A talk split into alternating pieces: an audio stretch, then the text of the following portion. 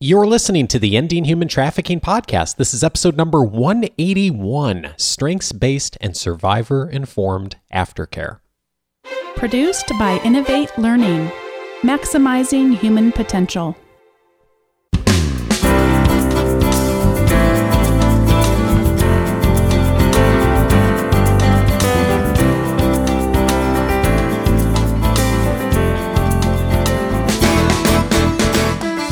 Welcome to the Ending Human Trafficking podcast. My name is Dave Stachowiak. And my name is Sandy Morgan. And this is the show where we empower you to study the issues, be a voice, and make a difference in ending human trafficking. And Sandy, today we have a friend with us. That's right. I'll uh, let you introduce her. I am glad to welcome to the show today Stephanie Taylor. She is the program coordinator for the Salvation Army's Anti Trafficking Services Program in Orange County. She serves as part of the core leadership team for the Orange County Human Trafficking Task Force and works with the United States Department of State International Visitors Delegation, providing trainings on best practices in Orange County, addressing human trafficking to delegates from countries around the world. Through a grant awarded by California Office of Emergency Management Services, Stephanie travels throughout the state providing trainings to law enforcement and victim advocates on identifying victims of human trafficking, along with best practices in serving victims of human trafficking after they have left their trafficking situation. She also works as an adjunct professor at Vanguard University, teaching the importance of holistic aftercare services to human trafficking victim survivors. Stephanie, we're so glad to welcome you to the show. Thank you so much. Thank you so much for the invite. Well, you have such a broad experience base. You lived in Phnom Penh for a while as well, working with international human trafficking issues, correct? Yes, that's kind of what launched me into going back to grad school and being able to get the education so I could serve the population. Well, when we think about providing aftercare for human trafficking, the idea of holistic care comes up over and over again, comes up in your bio, comes up in your syllabi because you teach at Vanguard. I see those things. Can you kind of give us a little context for what that means? It's way out there, and people have different ideas about what holistic means. Holistic, from the way that we approach it as a framework, is Maslow's hierarchy, the framework that we we're all very familiar with, and it's just addressing the needs of a person, both biopsychosocial and spiritually, and that looks different for every survivor. So it's just bringing value to the whole person, seeing them as more than their trafficking victimization, seeing them as a person that has goals and dreams that are, you know, mothers and daughters and, you know, partners and you know grandparents even to to others. And so we see that when we bring them into our program and and that's kind of how we approach them. We know that their trauma is a piece of who they are but it's not all of who they are. So when the salvation army here in orange county started years ago being our our partner with the law enforcement to serve victims they really took the lead especially with international victims can you mm-hmm. give us a couple of examples of the diversity of survivors that Salvation Army serves? Well, we have currently, to date, we have served survivors for up, from up to 38 countries. We worked with survivors from about 18 to 19 different dialects of language. So you can see there's a broad range of wow. survivors we've worked with, and each culture is different, each approach to life is different. And so it's really important when we do enroll a survivor into our program that cultural competency is a big piece. That's a big piece of the holistic services. And that we just get to know them for who they are, what their needs are, what their dreams are.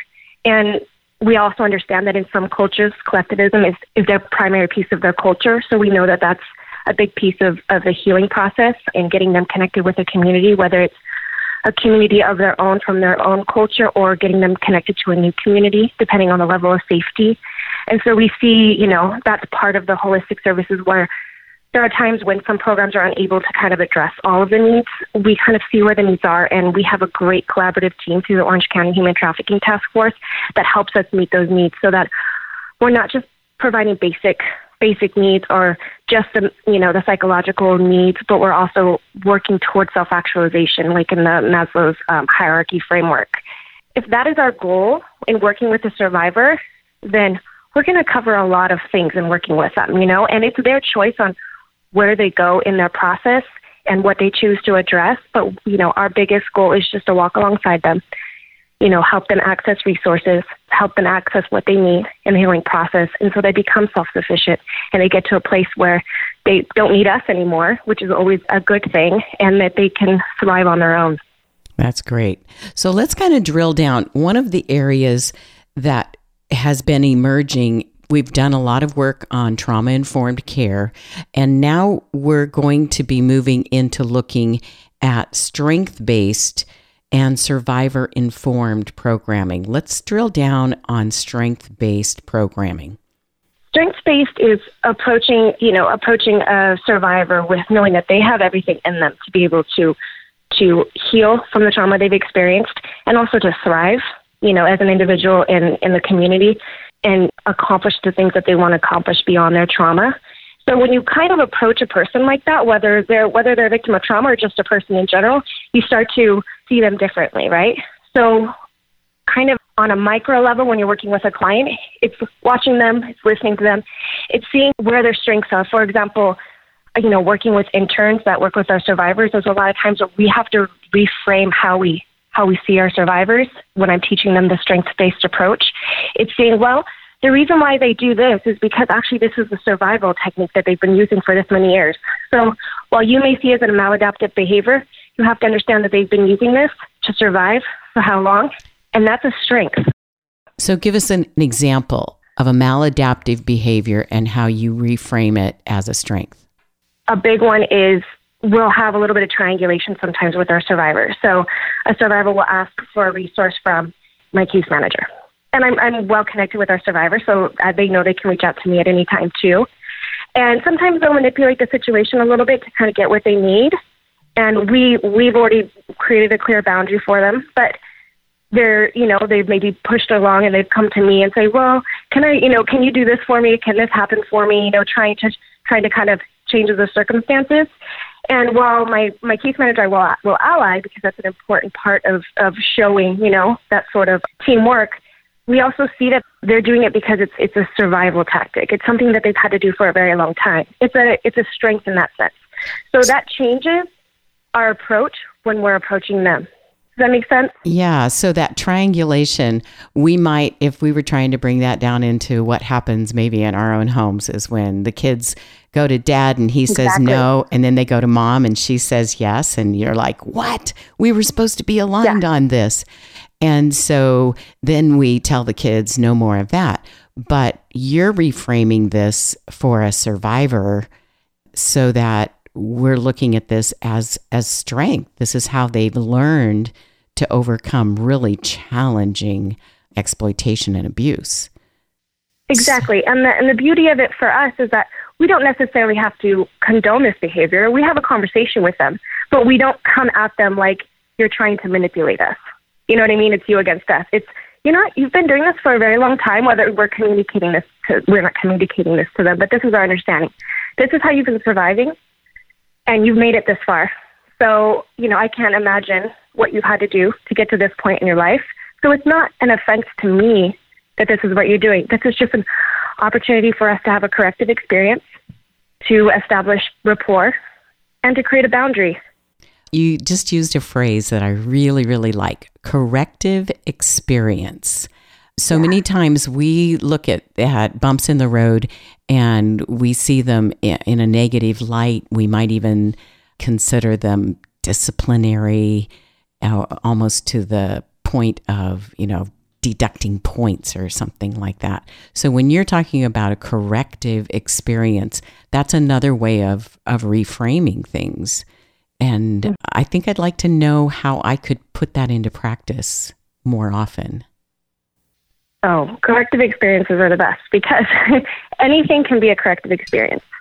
So if a client goes and advocates for themselves, and they, from what they think, fail at that process because maybe they're not being heard or maybe they're not dealing with individuals that are, you know, strengths based. It's an opportunity to walk through that with them and to say, okay, well, what was your experience like? And empower them and say, you did a fantastic job. You know, this is where this is where you contributed to the conversation and look how far you've come. So it's like you can take almost any scenario with a survivor and kind of turn it into corrective experience. Another example is for a while we had a male psychiatrist come in and he was working with our survivors and we were a little bit apprehensive about having a male come in as a mental health professional. But we were thinking this could also be a very corrective experience for our survivors, so let's try it out. And of course we we, asked the we asked the women and we said, Hey, do you feel comfortable with this? And you know, one of them said, Yeah, I think I can. And it ended up being a very corrective experience for her because she had dealt with men in authority that were clearly abusing, abusing their power. And she was able to be introduced to a man that she grew to feel safe with, you know, on a professional level and learn those boundaries. It's a very good example of like what a corrective experience can be like for one of our survivors. Wow, that chart's like a new expectation for life experiences on the whole. Yeah, exactly. And then if you're coming from a strength based perspective and you're looking at through that framework, you're going, oh my gosh, okay. So you're always like kind of reevaluating it. So I feel like when I'm working with these survivors, it takes a minute for your brain to kind of switch over into that, but that actually starts to affect your life. You start to see things from more of a strength based perspective too. You're always kind of looking for the positive in it, I guess, or even a step further, just just the actual strength in it. Does that, you know, do you see the difference? Yeah, that and I could I could use some of that in my own life. You want to follow me around a little bit, Stephanie? I'd love to. Yeah. Hang out with you, Sandy, of course. okay, so let's kind of talk about what that looks like when you're giving voice for a survivor and how they begin to express those strengths. Yeah, so we kind of go through. I, I feel like you know, as a survivor, I firmly believe that a survivor transitions from a victim to a survivor and it looks very specific to each survivor. I can't tell you exactly what it is. It's almost like a feeling, but when I was looking in domestic violence, it was kind of the same thing. Like you just something shifts in a victim, and all of a sudden they become empowered, and it's all in their own timing. And so when it, when you're looking at like survivor informed, you're you're seeing them. You know that that's part of the process. You know, at the beginning, they're not gonna they're not gonna know their voice. They're not gonna know what it what it sounds like. You know, their inner voice, even sometimes their outer voice our job to kind of always be pulling that out of them. So it's like, okay, well, what do you think about this? Well, you know, this is your choice. Here are all your options. What do you think? I'm going to inform you, I'm going to educate you on what your options are, but I'm not making that decision because you're the expert in your own life. And that starts to eventually create an empowerment in them. So they start to make their own decisions. And something I've noticed over the years, when a survivor gets to the place where they start to get angry I know that they're shifting into a place of safety and healing because, as we know, with grief or any sort of loss or trauma, anger is a part of that process. Unfortunately, a lot of times the anger is directed at us because we're the we're the safest person in their life. But I, from a strength-based perspective, I don't see that as a negative thing. I see it as part of their growth. Now, like I was saying with corrective experiences, it's an opportunity for us to teach them a corrective experience. And like anger is good. Anger is part of this process. However, here are some coping mechanisms with dealing with anger. Here are, you know what I mean? Here are ways that you can handle your anger. This isn't quite effective, but this does work. So we're seeing strength based, we're seeing correct, corrective experiences, and we're letting them experience all the, you know, all the emotions that they need to to heal from the trauma they've experienced. So you create an environment where it's safe to be angry and then to figure out how to act and cope with that anger in a real life mm-hmm. situation. Yeah. And, and sometimes that's just in the middle of us interacting. You know, sometimes it's not as clinical and perfectly set up. Sometimes you're just like, okay, I hear you. And I know you're frustrated. I'm so sorry. And we let them lead in that process. What would you like to do from here? Do you need a minute? Would you like to maybe meet up tomorrow? Or do we need to talk about this now? And we let them choose. So here they are. Even in their anger, we're trying to empower them to so choose. you gave the this person three options. Do you want to talk about this now? Do you want to do this tomorrow? Do you need a minute? Those are really great ways to let them drive the conversation instead of mm-hmm. feeling like I'm going to reflect this back to you and you're still really in control. And for an aftercare provider or even a volunteer, learning how to hand over the power in a situation where you feel like you've got to control it because of the mounting emotion, that is a skill that we have to practice. Yeah, I agree. As long as we're in a safe place and, you know, their safety is a piece of that, I, they, they should be able to feel and experience their trauma however they need to. And we, we need to just be the conduits that help them. So, define a safe place or safe space for us. I mean, if we're seeing, you know, if we're seeing the the survivor escalate, you know, to a place where it could potentially get unsafe, you know, they could get violent, then we, we have our we have our tactics, we have our grounding techniques, we have our de-escalation techniques, and a lot of that includes validation. When somebody's escalating, the best way to de-escalate them is to validate their feelings, because that's really where the escalation comes from. They're not feeling heard, they're not feeling seen, so we you know we use those tactics, but again, that's a strength-based approach. And so, and then at that point, we do need, because we are the person in the room that's not feeling the emotions, we may need to make the call, you know, and say, you know, let's just give some time. Let's, you know, let's let's take ten minutes, or maybe we can meet tomorrow. But there needs to be an agreement on the survivor's end that says, okay, they need to be a part of that decision making process. We don't we don't make that decision for them. Does that make sense? Yeah. So the strength based approach then goes back and uses tools from trauma informed care. And just to remind us, just take us through like a really quick grounding exercise. Okay, I'll give an example. I'll give you a little story. So I had a client that was in the middle of her pre-immigration process, and Homeland Security investigations wanted to be involved because we have to report to law enforcement a case and see if they would like to take it. So they decided to come out and meet with her. So she was very hypervigilant in her in her trauma. She would dissociate very quickly. And so they were a little, bit nervous that, like, you know, we have this looming interview where we're going to have to dive right into her trafficking experience. So I know that when she started to dis- disassociate, I could maybe touch her back or touch her arm and tell her, you know, remind me where where are your feet? Can you feel the ground beneath you? You know, what do you smell? We we just bring them back to the present. So we I did that with her quite a few times, and it and it works. We have these grounding kits that we use, and sometimes we'll, we'll use them in court with our survivors or in interviews like with Homeland Security investigations, where it has one of those stress balls so they could kind of feel something that keeps them present. And there's a few other items. So that's kind of how we how we use grounding to kind of bring them back and pull them out of their their disassociation. Oh, I love the idea of having a grounding kit with you. That's that's outstanding. So really helpful. You you talked about her experience and she has to tell this story. It's part of the whole process, part of her case. But in a strength based approach, recognizing that a victim is more than their trafficking story, what's the role in how you're helping them move to the next level with regard to their story? So, in our program specifically, we work we work very heavily in the goal setting. So we do quarterly goals with our survivors, and then every month we kind of reassess those goals. And from a holistic approach, we go we do everything from financial assistance. Where are you with transportation? What are your goals with housing? What are your goals with community and social support? What are your spiritual goals? So we cover biopsychosocial spiritual. And they they create the goals. They create what the goal where they are currently, what they what their goal is, the next steps, and a date. And we work with them every month and kind of see where they're moving. Some goals are a little bit further in the future, so we put those off, like housing, for example.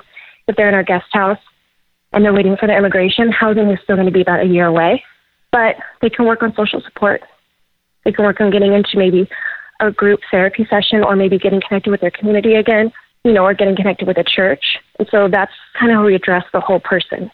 That's really a long process because for a survivor to really own being more than just their story of victimization, it means building a, a vision for the future and seeing themselves yeah. outside of that story. And then for people around them to see them beyond beyond what their story was. And unfortunately, sometimes in the anti-trafficking world, our focus on telling the stories to raise awareness can inadvertently mm-hmm. be an obstacle for survivors who just want to move on and be more than a survivor of human trafficking. Mm-hmm. So, as we're looking at this, I know we talked earlier a little bit about some tools. Can you make some recommendations on things we could refer to?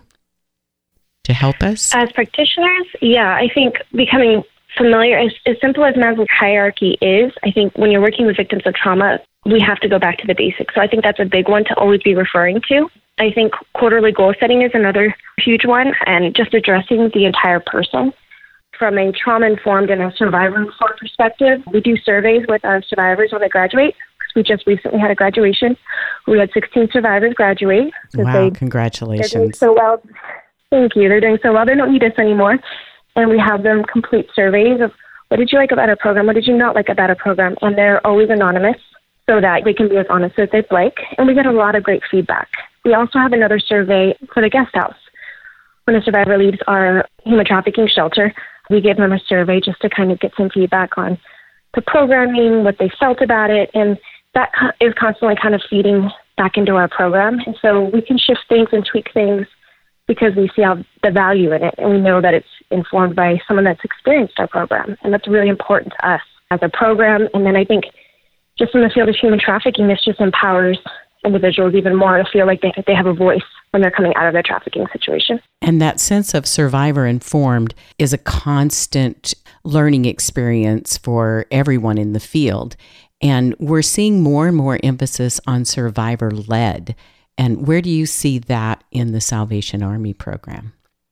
Currently, we have a survivor group that is actually led by survivors. We also have what we call kind of a group within our program. We call it the Filipino Support Group. We have a large Filipino population, and we know that Filipinos are collective in their culture. So it's very important as a social support to be able to get them together. And they all work so hard that they don't always have the time to make that happen. So we kind of created a moment, you know, once a month. They come together, they bring food, and they lead the group. They kind of talk about how immigration is going for them. They kind of just exchange notes and support each other. And that to me is a perfect example of survivor led because they're oh, empowering wow. each other and they feel inspired when they leave. I mean, the group is growing and growing because that's where they come for that support. That's part of that holistic process and the trauma informed process. It's so organic and it's not something that you can easily program because you don't necessarily have the same kind of experiences. So they're going to be much more successful. That's great. Exactly. So yeah. as as we kind of wind up here, I've been listening and I've jotted down a few notes where I saw some risk for some transference, some risk for internalizing maybe the anger or resentment from triangulation, things like that. So, how do you do self care, Stephanie? Because you've been doing this a long time. Just give us yeah. your favorite way of addressing self care. Okay. Something that I tell my students and I tell my interns is when I have them all do a self care plan, you know, and we, we reevaluate halfway through. And one thing I've learned over the years with self care is a lot of times we approach self care on like what we should be doing to take care of ourselves. And that's mm. like we've completely lost the whole point of self care. If we're like, I need to exercise three times a week to be able to have self care, then you're all stressed about going to the gym, right? Yeah, exactly. So I, yeah, and then you're not you're not in self care at all. Now you're just created more chores or more tasks for yourself. And I usually always use exercise because that seems to be the one big one that everybody talks about. But it's looking in your life and looking at the things that you thoroughly enjoy that would really bring life to you, that give you energy. It's evaluating in your life what you already have there the strength based approach. What do you have in your life that's already brings produces life in you? For me, self care is adventure. I travel as much as I can because it produces life in me. Sometimes it just means jumping on the train and going to LA for the day, you know, and shopping and you know having good food and then coming home. That's self care for me because it feels it feels sometimes like you're in another country. So it's seeing what you already enjoy in life and just pursuing that, you know, uh. even ah. more versus creating a task of things that you should be doing and then trying to accomplish them and then just burning out. That is such a good plan. And I know from reading your syllabi that you start the very first week with students in the aftercare course looking at self care. And so mm-hmm. you and I need to plan a train trip where we just go eat and have fun. So thank you so much for being on the podcast and especially yeah. for teaching in our anti human trafficking certificate program. Your experience on the ground practitioner is so valuable for our students. Thanks, Stephanie. Yeah, thank you so much for having me. Well, I'll echo my thanks as well, Sandy. You know, it's just so heartwarming to see what a wonderful community is part of not only uh, our podcast community, but also through the Global Center for Women and Justice here at Vanguard University, as Stephanie's on faculty, as we mentioned. And we want to also invite you to take the first step. If you are just listening, maybe for the first time or maybe just the first few times, uh, I hope you'll take a moment to hop online and download a copy of Sandy's book, The Five Things You Must Know A Quick Start Guide to Ending Human Trafficking. We hit on a couple of elements today in this conversation, but a lot of detail there. It's a important starting point for five critical things that Sandy and the center have identified that you should know before you join the fight against trafficking. You can get instant access to the guide by visiting endinghumantrafficking.org. And just a reminder that our next Ensure Justice Conference is coming up in early 2019, March 1st and 2nd, 2019. You can find more information at ensurejustice.com. And Sandy, we will be back in two weeks. That's right. Thanks, Dave. See you then, everyone. Take care.